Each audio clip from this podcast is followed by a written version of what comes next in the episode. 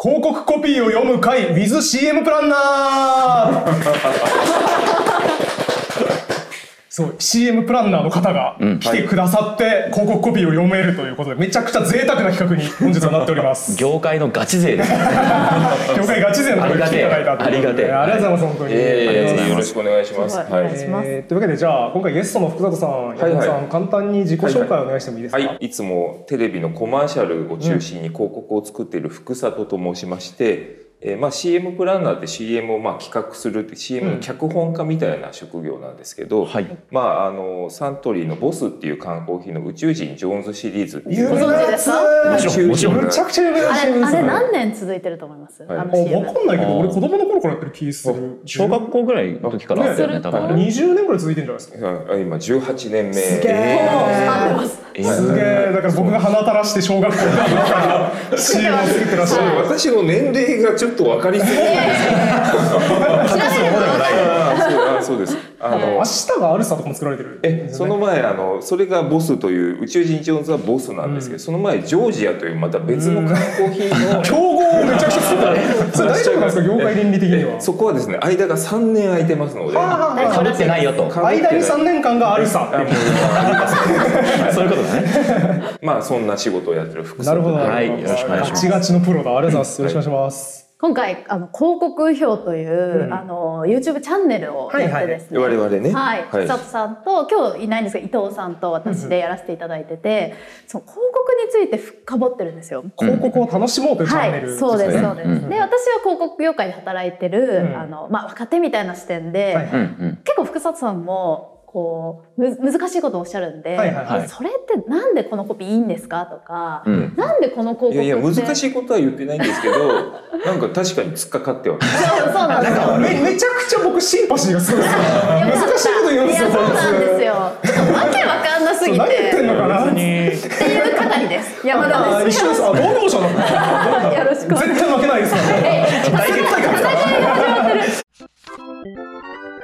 今回そんな広告右表様とのコラボという形でですねはい我々も向こうのチャンネルに出させていただきましそうなんですて出ていただく一本ずつはい出すというね今回は我々が、えー、と持ってきたコピーをそおう二ですね人に批評してい批ただ評くしていただおくおー、こんな大それた。で逆になぜか我々は我々でお二人が用意してきてくださってきたものを批評するというよくわかんない批評って言葉重いからやめませんかあのそれを題材に楽しくお話しそうすそうるあだから右票なんですあの、うん広告右票という名前の説明をしてませんでしたけなるどほどそうですねはい右票じゃなくて右票と、まあ、右票と心を動かされたよっていうことのめっ紹ちゃい介いじゃあ楽しく味わっていきましょ行うはきい、ましょうじゃあ早速水野さん一つ目おはい願いしていいですか僕がまず持ってきたのはですね、はいはい。えー、とヘアサロンクラウドヘアっほうていう多分理理髪店ほうですかねのコピーで、へーえーよくある髪型にしているとよくある人になっちゃいそうでそれは良くないと思うのですあですねーすげえ口が気持ちいいやつじゃないですかすごいスラスラ言ってたんで、なんか。ね分析ちょっと雑じじゃないですか 口が気持ちいいですこのコピーは僕からの批評ですからちょっとざ雑かな、ちょっとね。えっと、僕がこれ面白いなと思ったのは、よくあるとよくないの、形態が違うというか、単語の成り立ちがちょっと違うところですよね。つまり、よくあるっていうのはありふれたって意味ですそけうど、よくないっていうのは良ノくットグッそうドでですすねよね。だから、同じ形態からできているように見えてはあ、実際に意味的には全然違い、だけどそれを一つの文にまとめることで、そのコントラストを際立たせているっていう意味で、面白いなと思ったという感じです。す良いの多義性ですよねだからそうです良ねい。よくあるのよくは副詞ですよね。つまうんり頻度の話をしているけれども、うんうんもう一個のよくってのは形容詞ですよね。うんグッドの意味なので、そうですね全然多分成り立ち成り立ちというか見た目的に全然違いますね。僕昔インターネットでなるほどって思ったのが美味しいところがいいっていうキャッチコピーこれペプシかななんか忘れたんですけどこうななんか飲み物のコピーで、うん。それ解釈の仕方二通りあるな美味しいところがいい。うんはい。思いつきます解釈の仕方もう一つ、うんうん一つは素直に美味しいところがいいって話だと思うんですけど、うんもう一個解釈のしようがあるえっ、と一個目の解釈っていうのは、うんえっ、とペプシを褒めるときにペプシっていうのは美味しいところ、え美味しいっていうところがいいんだって言っいいんだて賛美してるってことよそね。うそうそうそうはいはい。もう一個解釈の仕方があるって、訳説当時のテキストサイト管理人が言ってました逆説の接続詞って取ってダメなんですかね。うん美味しいところがいいっていう。ああ、そういうこと。つまりだから美味しいんだけれども体にいいっていう、はいはいヘルシーあーヘルシーみたい部な分点50点あ部分点惜しいですですあ、違う。その方が言ってたのは、、はいいいって多義性あるよねと、うんうんいいってすぐって意味もあるけどいらないって意味もあるあ今ー今はそれいいっていう意味もあるからあーなるほど。だからそれうまいんだけど今いらないっていう意味にも取れるなってテキストサイド管理人が言っててむちゃくちゃへりくつ言うじゃんこの人シコピーになって ないよ。宣伝でそきてれながい。広告の逆ですねだからね、 そうですね、うんネガキャンですよねそうそうですでも、ペプシが一緒に競合他社の炭酸飲料とか美味しいところがいいって書いておけば、他社が売れなくなるので、そうですペねプシが売れるっていあう。のペプシにメッセ下げるのやめてもらっていいですかでもそうですね。だからこれはさっきよくのね、ねあの鍵コン性だよねトラストも言いましたけど、あるも、あるってのが、えー、と存在を表してますけどないの場合は否定になってるのそうでだねそうだねなるほどだからないっていうのが存在してないっていう意味ではないですよねこの場あー合だからよくもあるもそれぞれ質的に意味が違うので携帯論コピーそうですでねすねこれは携帯論的なコピーって言っていいんですかね、うんはいだと思います面白そうはい確かにっていうのが はいはいはい私の解釈ですはいこういうふうに言葉をそうですねこれってちなみにどこに置かれたコピーなんですかねそういったことは一切考えておりませんはいえーそうなんねで、すこねれ大体プロの方に言うとねこれはポスターなのかテレビ CM なのかみたいなの一番気にされると思うんですけど我々一切気にしておりませんあのそう言な葉んですねだけ見て楽しんでおります最近やっぱり広告コピーって予定調和というか広告コピーってこんな感じなんでしょみたいなところから離脱したいっていう流れがあってへー簡単に言うと広告コピーってもっと短いわけですよ。ほにゃららがほにゃららみたいなぐらいの長さで短い方が覚えてもらいやすいっていうそれで我々もすごい訓練されてきたところもあるんですけどそれが従来の価値観ってことですねそうなんですよね。でもあの今は長くてもいいじゃんみたいな。へーあそうなんだ面白いへーでなぜなら例えば X とかでつぶやかれてる時に文字そのものがそのままアップできるから覚えてもらってえ言わなくてもこれこれこんなコピーあったんだけどとか言って貼り付ければいいだけだからコピーペーストというテクノロジーがえー広告コピーの世界を変えたっていうことですねそうなんですそうなんです。へーでそれで言うとゼクシーのはいものすごく有名な CM がありまあどれだろうコピーがありましなんてかあれじゃないあのじゃ結婚しなくてもしな幸くてせもになれる時代に私はあなたと結婚したいのですみたいなやつそうそうですめっちゃ有名よっしゃー正解僕が今山張ったのはあの少しずつ結婚しようの方でした残念外しました外したこれで僕二択を外した一生いいポイントですね一生はいそうそうそう。なんかね、その言い回しとすごい似てると思ったんですよ、これ。しっかり全部言いたいことを言うっていう、それを、あの、いかに短くするかが広告コピーの今までは技だったんですけど、言いたいことをちゃんと全部言ってもいいんじゃないみたないるほど、な。んだから昔風のドグマだとよくある髪型はよくないそうだねとかになるんですかね、うんうん俺もそれでいいと思ったよくある2個いらないなとは思ったけそどうだそう,、ね確かに確かにそれ面白いねはい読むんだね長いコピー考えたことなかったけど、んそっか増えてるのか僕らがだから物心ついた時ってもう長いコピーがある程度あった時代だからあーあーそうなのわかんないですけど短いコピーのイメージって本当にその糸井さんとかがさ、はいはいはい90年代とか美味しい0年代とかそういう時代だと思うんだけど、エンディングまで泣くんじゃないみたいなことそうそうそうでもそれって自分らがもうおぎゃーの段階ですでに世の中にあったかそうらう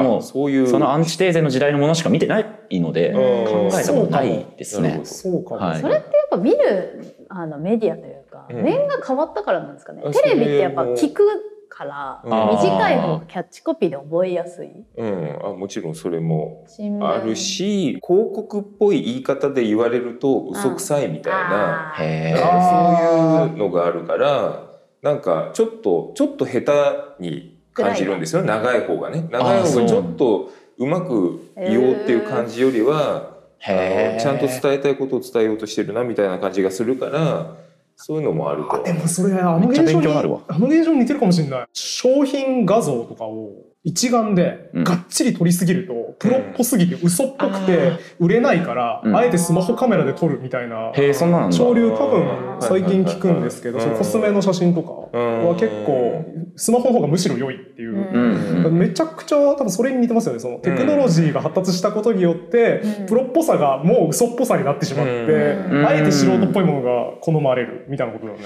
なるほどね深いなうん、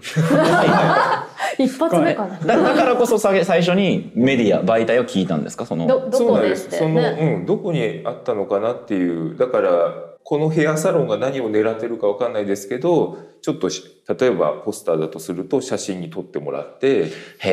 ーあったよとか言って、うんこうネットに上げてもらうことを目指してるのかどうかとでもか。さっきのロジックだったら多分ウェブサイトに書いてあるべきですよね。はいはいはいはいコピーペーストを前提としているうん。だからテレビ CM とかにしたら良くないってことですよね。そ多うそう分よ今のく理ない屈とまでよ言い言い過ぎテレかもビしれない CM だとね読み切れないんですよ。これで15秒ぐらいで終わっちゃいそうですよね。あとでカミカミになってテイク何度まで行きそう。ということで僕の方からは、はいえーよくある髪型にしているとよくある人になっちゃいそうでそれは良くないと思うのです素晴らしい滑舌とがあげましたけれども。説が良いですね。はい、あうんあのそうなんです滑舌だけがいいんですけれ ども早口なせいでリスナーからは聞き取りづらいという ことですね2倍速で聞いてるのかと思った。はい堀本さんからじゃあ続いてははいコピーをお願いしてもいいですか、僕ですね、地元が北海道なんですよ。そうなんですか北海道が誇るコピーだなと思ってるのが、はいもう皆さんご存知じゃないでしょうか。うん、試される大地。俺これ広告コピーって知らなかったですわ、うんネットミームとかかと思ってた確かにあ言われたらそうかもツイッターで流れてくる言葉だと思ってるうんそうそうそうそうしあ俺もあったかもしれないなんなら、うんこれコピーなんだねでも北海道庁のコピーらしいですねええそうなんだ北海道庁センスいいねこれすごいいいよね、うんうんいや僕さそんなハードそうな言葉を行政の人が使ってええんかっていう疑問があってこれ怖くない試される第一そうだね通した人がね後で上の人に怒られそうだねあるよ ねめちゃくちゃ試練受けとるんか我々はっていう感じするんですけどでもめちゃくちゃね僕二十歳ぐらいまで、はい大学入学まではい地元北海道を過ごしてたんですけどやっぱねあの19年間ぐらいを振り返って考えると試されてたなーって思うんです最か近めちゃくちゃ思うんですそよん。な大変なんだ北海道で。降雪量がすごいんで、やっぱあのものすごい積もった雪の中をかき分けながら登校していた時期に、うんやっぱあれ試されてたなっていうのをめちゃくちゃ思ってて、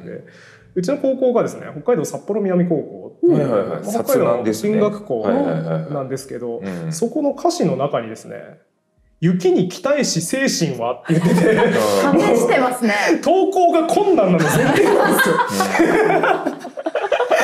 北海道一の進学校でこれだからなっていうのをめちゃくちゃ効果を見て最近思うところでへーこれやっぱ端的に北海道という大地を一番表しててすごいなっていうのをめちゃくちゃ思うコピーなんですけどこれプロの視点から見てどうかなっていうのを伺いたいなと思った次第でございます。 これはあの一般公募で選ばれたコピーですよね。あそうなんですそうなかんだ私あのえ詳しいあのはい。持ってきといてなんだけど何もしてない。これいいなーっつって媒体は 何ですかっていや知らないですけ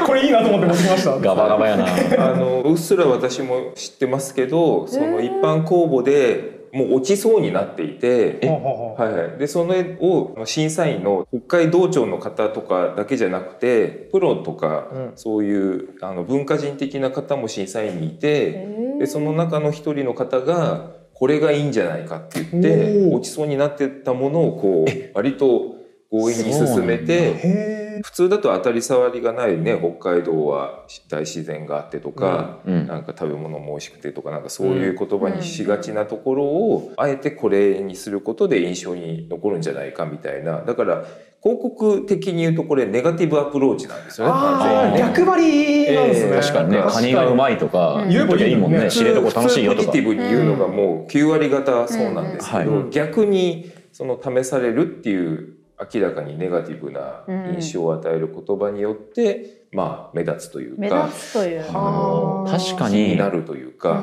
このコピー前って多分北海道ってプラスのイメージ多かったんじゃないそまあの飯もうまいし旅行行くにいいなっていう公募だったらそのプレッシャーない、はいつまりネガティブなものを出すプレッシャーないと思うんですけど、うそのプロの広告の人がネガティブな、うん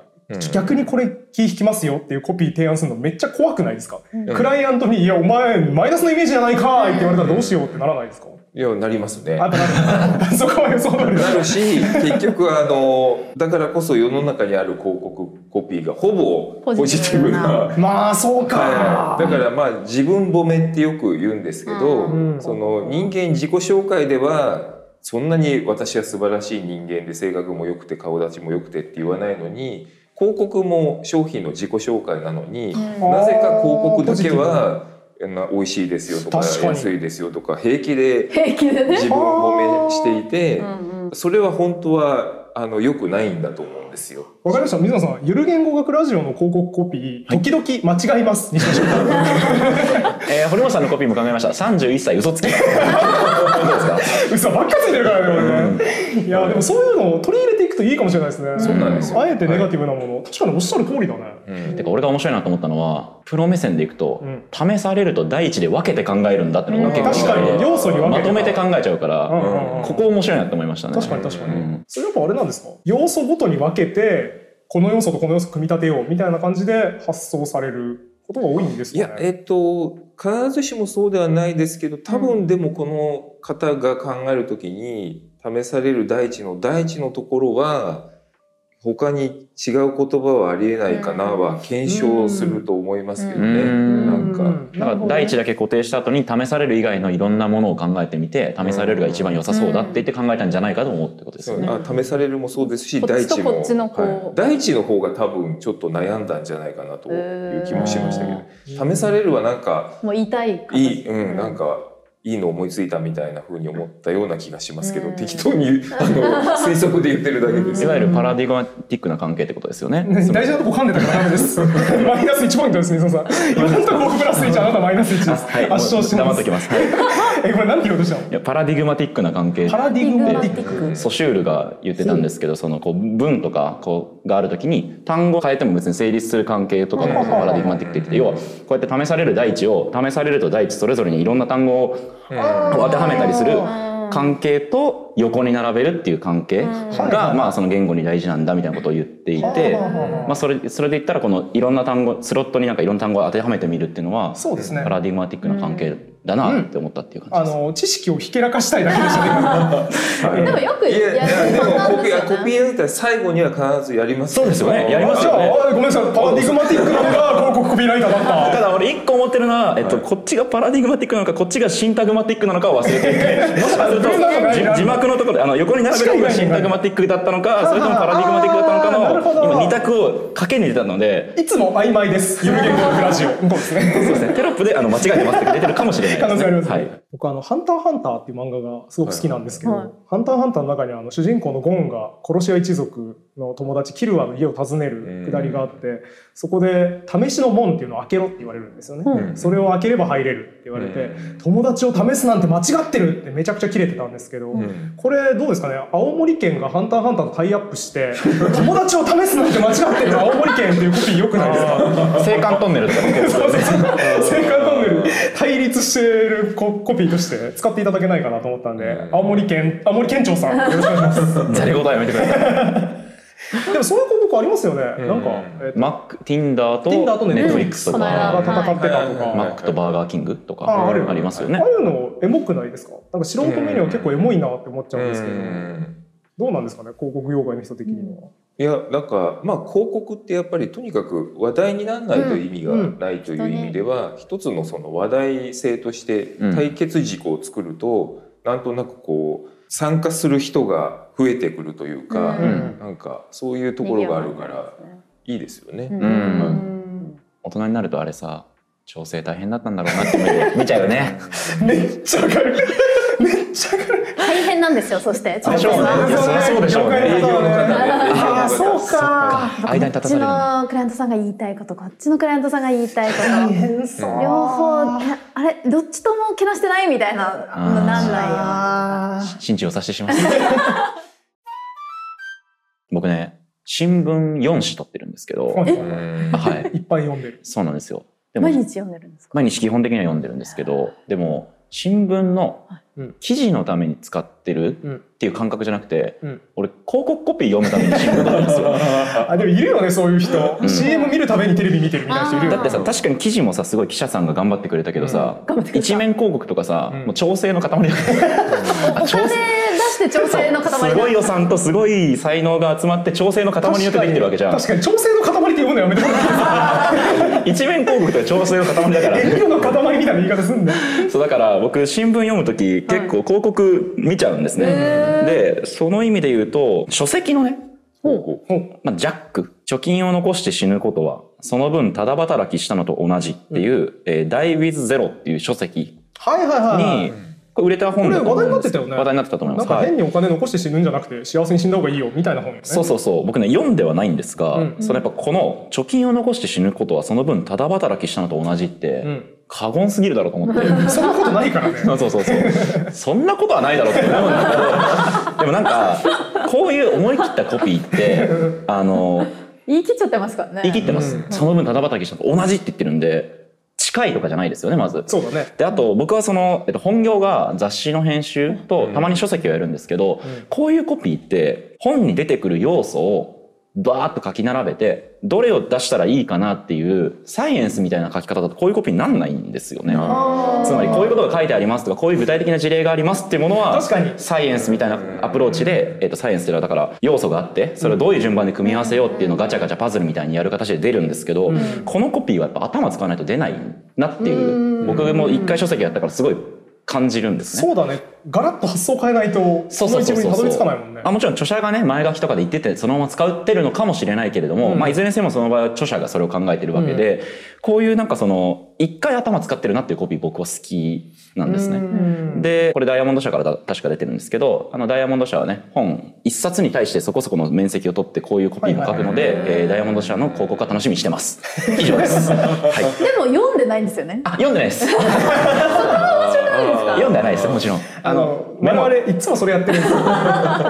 本すごいんすよって言った後には読んでないですけど、いつもやってまメす。モだけ取って素晴らしいコピーだなってやりました。 はいなるほどこれが新聞うのん書籍の広告のはい。キャッチフレーズとして入ってるってことですかそれとも帯に入ってるえっと、帯に多分入ってなくて、えあーーだから本の表紙とその帯には書かれてないんですけどもしかしたら裏表紙とか裏の帯に使ってる可能性はあるんですがうん少なくとも例えば Amazon ページとか見てる限りではこのコピーっていうのは多分見れないはずで、うんこの新聞のこの「ダイビーズゼロ」っていうのが一番大きくこう書かれていてその上上にに書いてあ「るゼロで死ね」って書いてあってうんででその下にちっちゃくこのコピーが書かれているのでいやこれちゃんと見ないと気づかなあゼロで死ねもいいよい「ね。ゼロで死ね」もいいよ。すごい。うんこれは多分どっちか迷って両方入れたパターンですねやばい爆速すごい。そんなあるあるがあるんです裏か。側が なんか多分コピーコピーでいっぱい出て、うんうんどれもいいねみたいな感じになって、最後まで残ってはあじゃ両方入れればいいんじゃないってでもいう帯はゼロで死ねって書いてあるんではいはいはいはいはい多分そっちがそっちは生かしでしょ生かしでうんしかもそのこの新聞広告人生が豊かになりすぎる究極のルールとかも書いてあってこれサブタイトルですねすごいあこれサブタイトルなんだサブタイトルですねこれはあー情報詰め詰めですねこの広告そうですね、とりわけビジネス書とかだとうん新聞広告で、うんまあ、とにかく、まあ、あのさ週刊誌とかのさ雑誌の広告とかってもうとにかくさ特集ページのさタイトルをだんだんだんだんだんって並べてるから、はいはい視覚的に多分こういうものは慣れてる新聞の読者は。のあーえででもあれじゃないですか情報を詰め込みすぎることは余白が多すぎるのと同じじゃないです か違いますあの情報が多すぎること余白が多すぎることは違います違いますか違います,はい、違いますか過言ですねそれはでもなんかまあ別に新聞っていうメディアに関して言えば別にこの広告は個人的には成立してるとは思うんですけどそうですねあーだから新聞ならではというかやっぱり読むっていうそれなりの滞在時間をかけて読むっていうことうんそがすごく前提になってるからこのね今紹介してもらったやつも考えないとちょっと分かんないっていう貯金をの部分ですか例えばテレビから急に言われても「スッんなと今まあ今まあ何言ったんだっけ?」みたいな感じになると思うんですけどしっかり読むからあそういうことかっていうちなみに山田萌音さんは人生で新聞読んだことないんですよ。えあんなに調整の塊乗ってるのにもったいない新聞取ったことがないですあ本当ですか、はいい、っぱい調整の塊乗ってるんですずっと調整の方に言うのやめて新聞広告って我々我々っていうか私にとってみたらやっぱり広告の王様というあかあそうなんですかもともとはやっぱり新聞広告で勝負するというかそこうんにいいコピーがあったりうんなんかそこで商品がデビューすることで、まあ、話題になった全全国区になったりみたいうんなそういう場で、まあ、競ってたんですけどちょっと今ね新聞というものの存在がこういう 一切、うんうんこういう人がまあ、効果測定もできないですしね、はい新聞とかだとあんまり。あのでも例えばその僕ファッション誌とかも見たりすると、うんどうしてもそのビジュアルで見せてくるんで、うん僕うんどちらかというとその理屈っぽい人間なので面白い文をうん見たいんですよね、うんだかわからるビジュアルもまあもちろんいいんですけど新聞はそういう意味で自分にすごい肌に合ったあの広告が載っているので、だから例えばあの毎年母の日になるとユニクロの広告を楽しみにしたり夏になるとポカリ楽しみにしたりみたいな、はい僕の中での広告しバイオリズムすごいができ てきてあるんでてすね今年も来るかポカリの季節かって思いな が受ら験広告で季節を感じるようにもなちるろんですはいそうですはい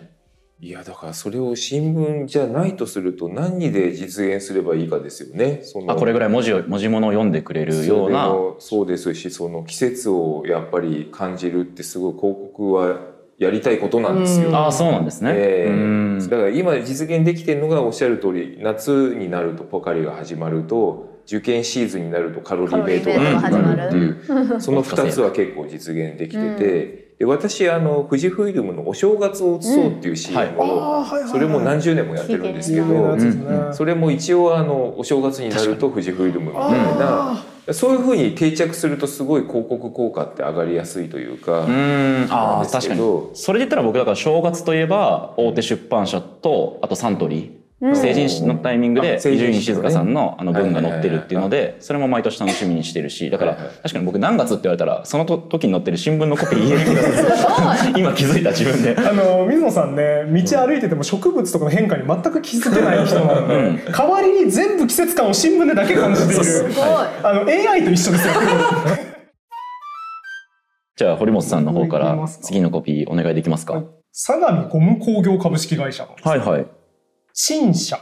品不足をお詫びします帰ってきたゴムじゃない近藤、んこれですねうんめっちゃ陳謝の陳がカタカナになってるんですか陳謝の陳がカタカナになっております、陳謝丸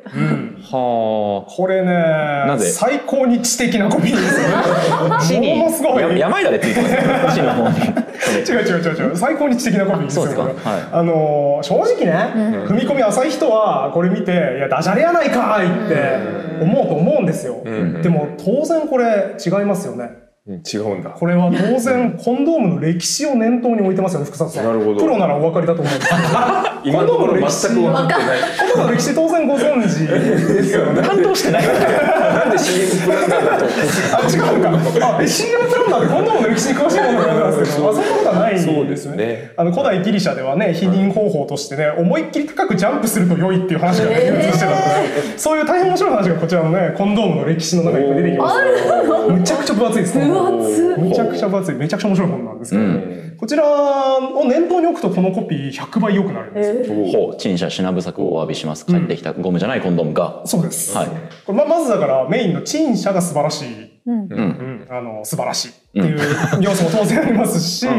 これでもあれだと思うんですよねポリウレタンかなんかのうん合成樹脂、だからゴムじゃないコンドームっていうのを出しましたよゴムアレルギーの人でも安心ですよっていうのを出したらめちゃくちゃ売れて品不足になった後うんに出したコピーだと思うんですね、ああなるほどはいでだから品不足が解消されて帰ってきたゴムじゃないコンドームっていう事実をまず言ってるんですが、うんこれコンドームの歴史を念頭に置いていてほコンドームって昔はゴム製じゃなかったんですよあそりゃそうでしょうねゴムという素材が多分コロンブスとかの時に、うーんえー発見されたあれ違うごめんめちゃめちゃ曖昧なこと言ってたちょっと怪しいです 時々間違います、はい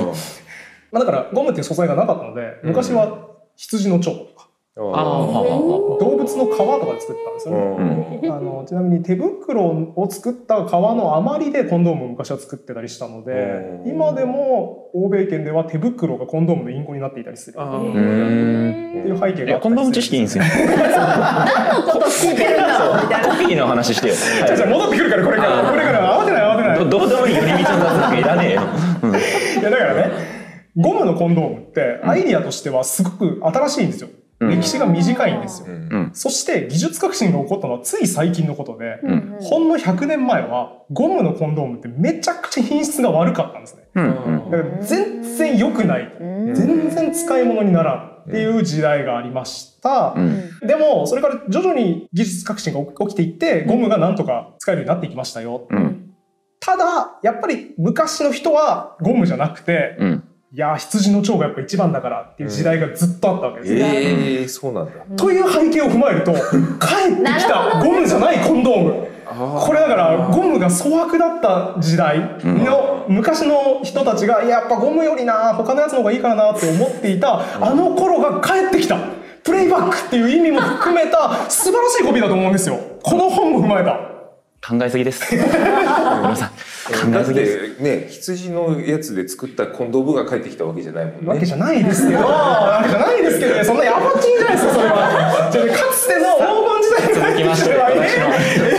えー俺最高のプレゼンだと思ったんだけど、誰も右表出てないですえ、不評要素ないですか、これ。どうですかこえれこれはあの素晴らしいダジャレ。戻ってきた最初に素晴らしいプロが言ってますあーダジャレなんですダジね。ャレコピーですあ、ね。違ったか。はいいやでもダジャレってコピーってやっぱりコピーの中ではもう昔からやっぱりある一つのまあそうで王す道よとねいううんかまあいろいろあるんですよ。ホンダカウボーイって言ってホンダを買うボーイとあーカウボーイのビジュアルがあダジャレになってるみたいな。直球だな。うん荒々い。なんかすっごい露骨なそれで売れた時代だなっていう感じが。うんはい現代景気がいい時代はねいや本当なんかそれが受け入れられやすかった気がします、はいはいはい今多分カウボーイカウボーイってやったら、うんツイッターとかでダジャレをつって 不景気の時代に合わない気がしそうまですすね。あとなんかバッハムトっていうなん進撃のバハムートとかいうゲームあの広告そんな広こと告でがあ終りわったわバッハ武藤っていうバッハの髪型のあ。いプやロあレスりかそんのな。 武藤さんが出てくるとあかー、まあ割とあの広告制作者ダジャレっていうのは割とこ考うえる最初にダジャレ系も考えておこうかみたいなふうには思う。あそうなんなんかだ。広告右票もそうですもんね、あ確かに広告批評批評批評と右票で、うんそうですね。はい最初考えるんだじゃあ一うん旦。、まあやっぱり覚えてもらいやすいんですよね、うんダジャレですようんね。はい、だしあのい言いたくもなるじゃないですか、はい批判っていう意味でも話題になるっていうか「ダッサいよねあのダジャレ」みたいなことでも、まあ、印象には残るっていう、うんはいあーもうそれで勝ちなのか、まダッあ広セー告なってだ言われてともそうですよね。あーだからうんやりに行ってるダサいやつあるもんね。 そのもうあーそうかも言われたら、うんダサいって言われに行ってるなみたいなものもあるわけじゃない。なんか日清かなんかの広告でありましたよねあのポスターをめちゃくちゃダサくするっていうあーへすーっごいダサいポススター売りにして、うんあれ赤入れしてるうんうん問題あるところりまめちゃくちゃ赤入れしてるところみたいなやつ多分昔あったと思うんですけど、なんかそういう感じですよねダサさも結構印象にできるうん武器になる、うんうしたねん。うん特にねネットの時代っていかに参加してもらえるかっていう話にだんだんなってきてるので、まあ、ツッコミもやっぱり参加ではあるっていうことで言うと、そのちょっと。ここ ここを突っ込んでくださいみたいなのをでまたそれをね露骨にやっちゃうと、うんいやいやいやいやいやいやいや脂っこいですよねちょっと。その頃は難しいんでしょうけどね。ああ ちなそみうにか。ダジャレ系のコピーをクライアントに提案しに行く時もちょっとドキドキしてきます最後に入れがちですよね提案する時に最後なんだいいやあれめっちゃ面白い。なるほどね最初に持ってくると最後に一案一案目じゃないんですね真面目なものからまあ、ちなみにこういうのも考えちゃったんですけどねとか言いながらはあやってそこで笑ってもらえればなんか楽へーえ本当は自信作でも最後にちょっと考えちゃったの一応書いときましたみたいな感じでいくんでなすんかかそうなりがちですね 大変だわじゃあやっぱ並べ方としては一番目はなんか一番技ありというかスタイリッシュなやつを持ってくるみたいな感じなんですかまあいろんな技があるんですけど、うんまあ多くはクライアントさんが一番こう望んでそうなというか、はいあーど真ん中を言まってずほだしいけこと言うみたいこなれが欲しいんでしょみたいなこういうこことだよねと。でも多分それだけ持ってっても、うんクライアントさんって予想通りのものしか来ませんでしたね、あんまいい仕事しませんでしたねっみてたいなりなだそうから最後最終的にはそれが選ばれるとしてもそうじゃないものもあった方がやっぱりいいんですよ。うんうんでその時の一つの方法としてダジャレというジャンルが結構ありますよね。プランナーさんとかがさコンペの時に書く企画書の書き方ってさ、うん全然世の中にないじゃんかに最近さ科研費の書き方とかでああさ本のある科研費こうやって書くと取りやすいですよみたいなのがもともとはそのもう研究室レベルでしかなかったものをネットに公開する研究者が最近増えたみたいなのあるけど、コピーはないねそのあのこういう順番でってみえたでいなもあるんじゃないですか出てるんですかクそういラうイのアントとセッションするためのいいコピー術みたいな本とかであコったピりーす術はあるけうどん企画書の書き方とかあるのまあそこはないか最後にダジャレ入れるみたいな 話それは多分ないですあでもそういう狭いやつ確かに面白えいそう面白いから聞きたいんだだけどうんないよね多分ね広告表で出せばいいのかなもしかして。それ結構業界の人助かるんじ実ゃないですはこうかやってそう提案していまうすちっちゃいノウハウがやっぱ一番面白いな、うんだからこう今何十年も続いてるコピーも、うん実はもうサブアンだったみたいなことってあ全然多々ありますよね知りたい全然ありますよね。今ちょっと違うけど思いついたのは、はクライアントさんに少し修正されて、うんでそれが世に出てったっていうものもあって、はいエネオスのエネゴリ君って私、あはいはいずっとやってあるそうなんんだですけへどー、はいえっと元々はエネゴリラ君っていうのではい提案してえて。えそれでそれに決まったんですけど最後当時のエネオスさんの、まあ、会長さんかなんかがう「ラはいらないだろう」とか言ってへーそれで消してエネゴリ君になって、うんん確かにその方が言いやすいとい言いやすいうですねかエゴリ君そうそうですねエネゴリラ君よりエネゴリ君の方がいやそう確かに。 まあ日本語のうん音韻構造に従っていると思いますね。そあのそうなんだ言語とねざっくり2から4音節ぐらいが1単位というか、うんえっと発音しやすくて要はあだ名にするときに5文字とかにはしないじゃないですか。そうですねああの例えばうんそうださっちゃんとか、みっちゃん とか、レパートリー少なかったです ね。大根とかね。大本とか、鉄とか、うんなんかでそれを5以上にすることってあ茶は1個として数えるのはで、いはいそうすると5以上にあんまりしないんですけど、うんそういうルールから考えても確かにやっぱり発音しやすいのって4までなんじゃないかみたいなのは、あの言語学の音の研究者とかは言っているので多分エネゴリラよりはエネゴリの方がうん普通の人は発音しやすいとは思うんですね。でエネゴリ君になってで会長が決めましたとか言わ れてまあその後それなりにうまくいったのでよかったんですけどでもなんか本当にそんなね企業のトップの会長とかがそんな「ら」を消せとか言うのかなと思ってたら、うん十数年後に「私の履歴書」っていうあの日経日新経新聞聞の、のはい、偉い人が書くじゃないですか。エネオスの会長が連載した時に、まさかエネゴリラそのの文字が中に私がエネゴリラをエネゴリにしたみたいなことあーじゃあがちゃんちゃんと書いてあって、えーじゃあ本当なんだ本。当だったんだみたいへーな。なんかそういうことありましたね。僕結構、まあ、ライターとしてウはいェブ記事で広告記事を書いてたんですけど、う多分エネゴリ君のやつに似た話があって、ちょっと面白い広告記事みたいなの書いたんですけどそれの趣旨がですね合コンなんだけど、うん女性陣をギリギリ怒らせない下ネタを放り込んだやつが勝ちっていうあー合コンをやらせるっていう企もう画昔からしょうもないことしてるんですけどはいを そうなんですよはいはいでそれの時に記事としてはすごく盛り上がって、うん完品の記事を提出してでもう現場レベルでも OK 出てたんですけどやっぱクライアントの偉い人から修正要望が入りましおてうこの「うんこ」という表現は下品なので何とかしてくださいって言われていや無理やろうんこはうんこはそれ以上どうしようもないだろうと思って、どうしようもないけどなと思いながら僕半信半疑で一応「うんち」に書き換えて出してみたんですようん。そしたら「OK です」って言われてなんでそうなるのえびっくりしましたねへーだからやっぱ大企業の裏ではよくわからない力が働いているんだないつかだから私の履歴書で誰か書いてくるうんこをうんちに直させることがありましたーいやなんかうんちの方が生っぽいですけどね。うんなんかね嫌ですよねうんこの方がいいと思う堀本さんは完全に拗ねてますもんねその時そうそうだからこれでいいんでしょってやけくそで出したら通っちゃったかうんらびっくりしましたやってみるもんですねじゃあ最後にはい僕からもう一個だけうんあげたいと思うんですけど、これガスター10の広告コピーなんですけど、薬事法により薬の広告ではたとえ事実だとしてもナンバーワンと言ってはいけないんですうん。ほっていーうかっこいいおしゃれですねでこれやっぱグライスの氷ですよねいやちょっとなんてわかんないでえすポール・ポール・グライスの 4, つの氷いやかんないいいけてるコピーだなとは思いましたけどえええグライスなのポール・グライスっていう哲学者がいたんですけど、うその人が会話っていうのはこの4つのルールに従ってるんだっていうことをまあ整理して、うんでそれがえっと量質関係性様式の4つ、んで、まあ、ちょっと細かい説明を省くんですけど、はいこのポイントは逆にこれに一見すると違反してると感じる時には裏の意図があるのだっていうようなことを言っていて、えっと、もうちょい補足しとくとグライスの氷はコミュニケーションが成立するための要件そうですねっていうでことですね最低限の量で最も優れた質で関係のあることをいい言い方で言ってくださいっていう、ん我々はコミュニケーション取るときそれを守ってるっていうルールですね、んで逆にだから守ってないように聞こえるようなうん表現というのは何かしらの意図があって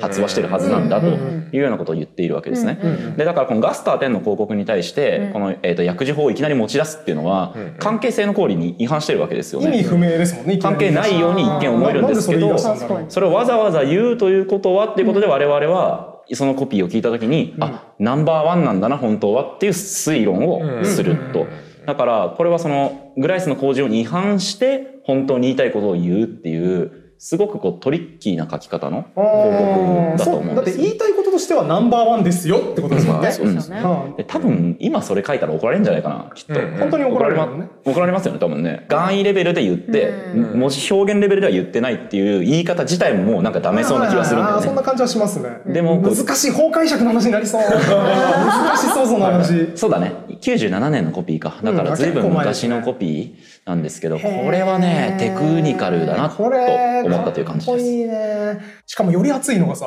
今の水野さんのプレゼンの骨子、つまり、あえてよくわかんないことを言うことで、読解させる、うん見たものに読解させるっていうのを、これね、あの、アンダーテイルっていうゲームがありまして、はいめちゃくちゃ売れたゲームですね。うんこれ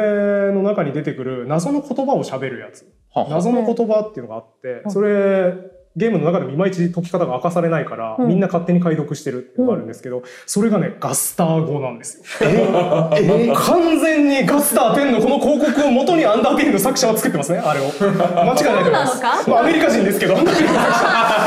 者。完全にこの広告は引きで作ってると思うんですね。まあ、時々間違えるわけですもんね。便利だね、そのことそうですね。。はい。ということなんですけど、いかがですか、このそうです時は。ね薬事法だったりあと広告だと局交差って言って、テレビ局がチェックするんですけあーどだから業界チェックみたいな、自主規制みたいなことですかね。自主規制っていうかそのメディアの規制ですね、そうかそうかうちの局で流すためにはこの要件流すくだたさいめにはっていう、あはあははあい、でそれでもうものすごい禁じられてることが山のようにああっー大変て。そう法的には NG じゃないんだけれども、あそうでってすいうそことうでですすね。はい。もう表現として表現としてはいうんでもう本当にそれとのせめぎ合いみたいなことで,、でこのあの今紹介してもらったやつも多分当時でもなんか普通のマス広告でこれで言えきなさそうですねたかなそうなんだ。ちょっともうやっぱそれぐらい攻めてるように見える。はいはコピーい、なあんでのすねねこれができるんだったらみんなやっ言っちちゃうねゃうのでやっちゃう確しかはい言えないけど言ってますからね、はい、うんだから確かにね理理屈ではいやいや言えないんですって言ってるんだからルールにはのっとってますよねって言うんですけどそれが通用するほど柔軟じゃないんですよ相手の方々は。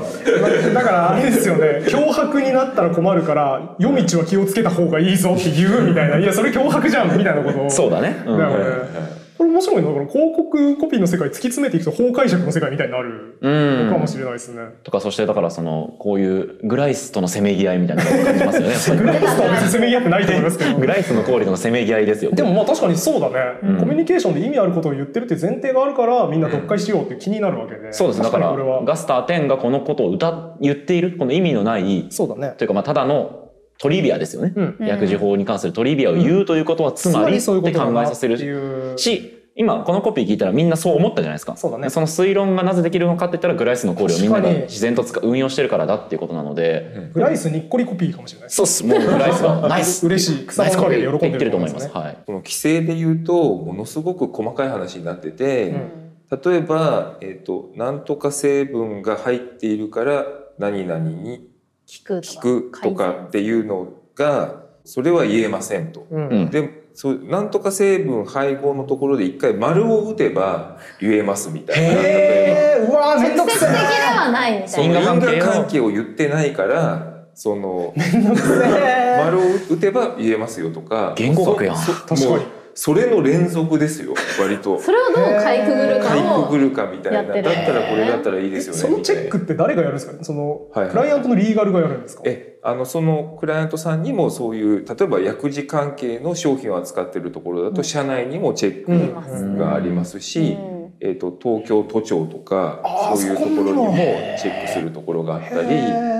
であの先ほども言ったテレビ局にも各テレビ局に交差担当という人たちがいへーてその人たちもチェックしてこれ言ってい延々とその細かい言い回しのはチェッ水ク野をさしてますん。調整の塊です あ。調整の塊ですよ、本広当に告。ってすごいなそう考いやだかえるとならそうだから本当にこの広告コピーがいっぱい載ってる本みたいに読むと、はいはいもう最後の大人の数そうが泣いちゃう泣いちゃう泣いちゃうそうもうすごいねこれあーこれ通したんだっていうだから新聞読んでてもそこ面白いんですよねこれ通したんだっていう,、うんそうだね偉い人がこれ通したんだっていううん感動が感じられます本ね、当にそうだわはいそんな感じで本日は広告右表とのコラボということでお二人をお招きしていええろいろお話をあ伺りいがまとうござしいまたしやたっぱプロの視点いいですね全然見てるのと違うね ダジャレコピー一番最後に置きがち。いいあるある。あれあるあるであすとね。ね俺ももし堀本さんにいいコピー今後言われたらそれはどの媒体に載ってたんですかいやあ、それかっこいいな。急に俺広告業界の人っぽい顔になるでしょすっぽいね。そうあいい。これいいの覚えましたよそれやっていこうはいあーこれを言うようにしますごいはい皆さん いいライフハック手に入りました。よかったそれどこの媒体って聞く。あ、そんな感じで非常に発見の多い1時間だったかなと思います。面白かったでねす。本当に私たちもどうなんですかやっぱ観点違うもんなんですかその観点は全然違います。全然違いますか全然違いますか、はで唯一多分福里さんと僕の視点が一緒なところでいうとこの本ドームの歴史を下敷きにしているぐらいのこれぐらいしか共通点なさ 上がってこないとそう思う別にそれは。いい勉強にはなりましたけどね。なりましたね、ええ後で貸しますんでですいいですいいです暑いですね。時間奪わないでください人の。 そんな感じで、えー広告評算側でも我々が広告コピーの話する動画が上がっておりますので、はい出演していただいてるんですもうね。もうもありがとうございますはい。多分この後撮りますけど楽しくなる予感がすごいしますん気の利いでたことを言えるのかっていう。まずは媒体を確認、これだけ覚えて臨みます。はい。試される俺 たちそうですねということでそちらも概要欄にリンクございますので皆さはんいぜひ見ていただければ幸いです、あと面白かった方引き続きチャンネル登録高評価感想のコメントとかね皆さんの好きな広告コピーもどしどし書いていただけるとコメント欄盛り上がると思いますので書いていただければ幸いでございます以上今回はお願いしましょうありがとうございましたありがとうございましありたがとうございました。あおりがとう邪ご魔しましおた邪。魔しましたゆる言語学ラジオの初の書籍が出ましたこの本の中身はえっとおおなぜ今えー、っとって言ったんですかあのー、じゃダメなんですかいやいや全然わかんないですけどその答えがわかるのがこの本です面白そうですね概要欄にリンクがあるのでぜひ皆さん見てみてくださいね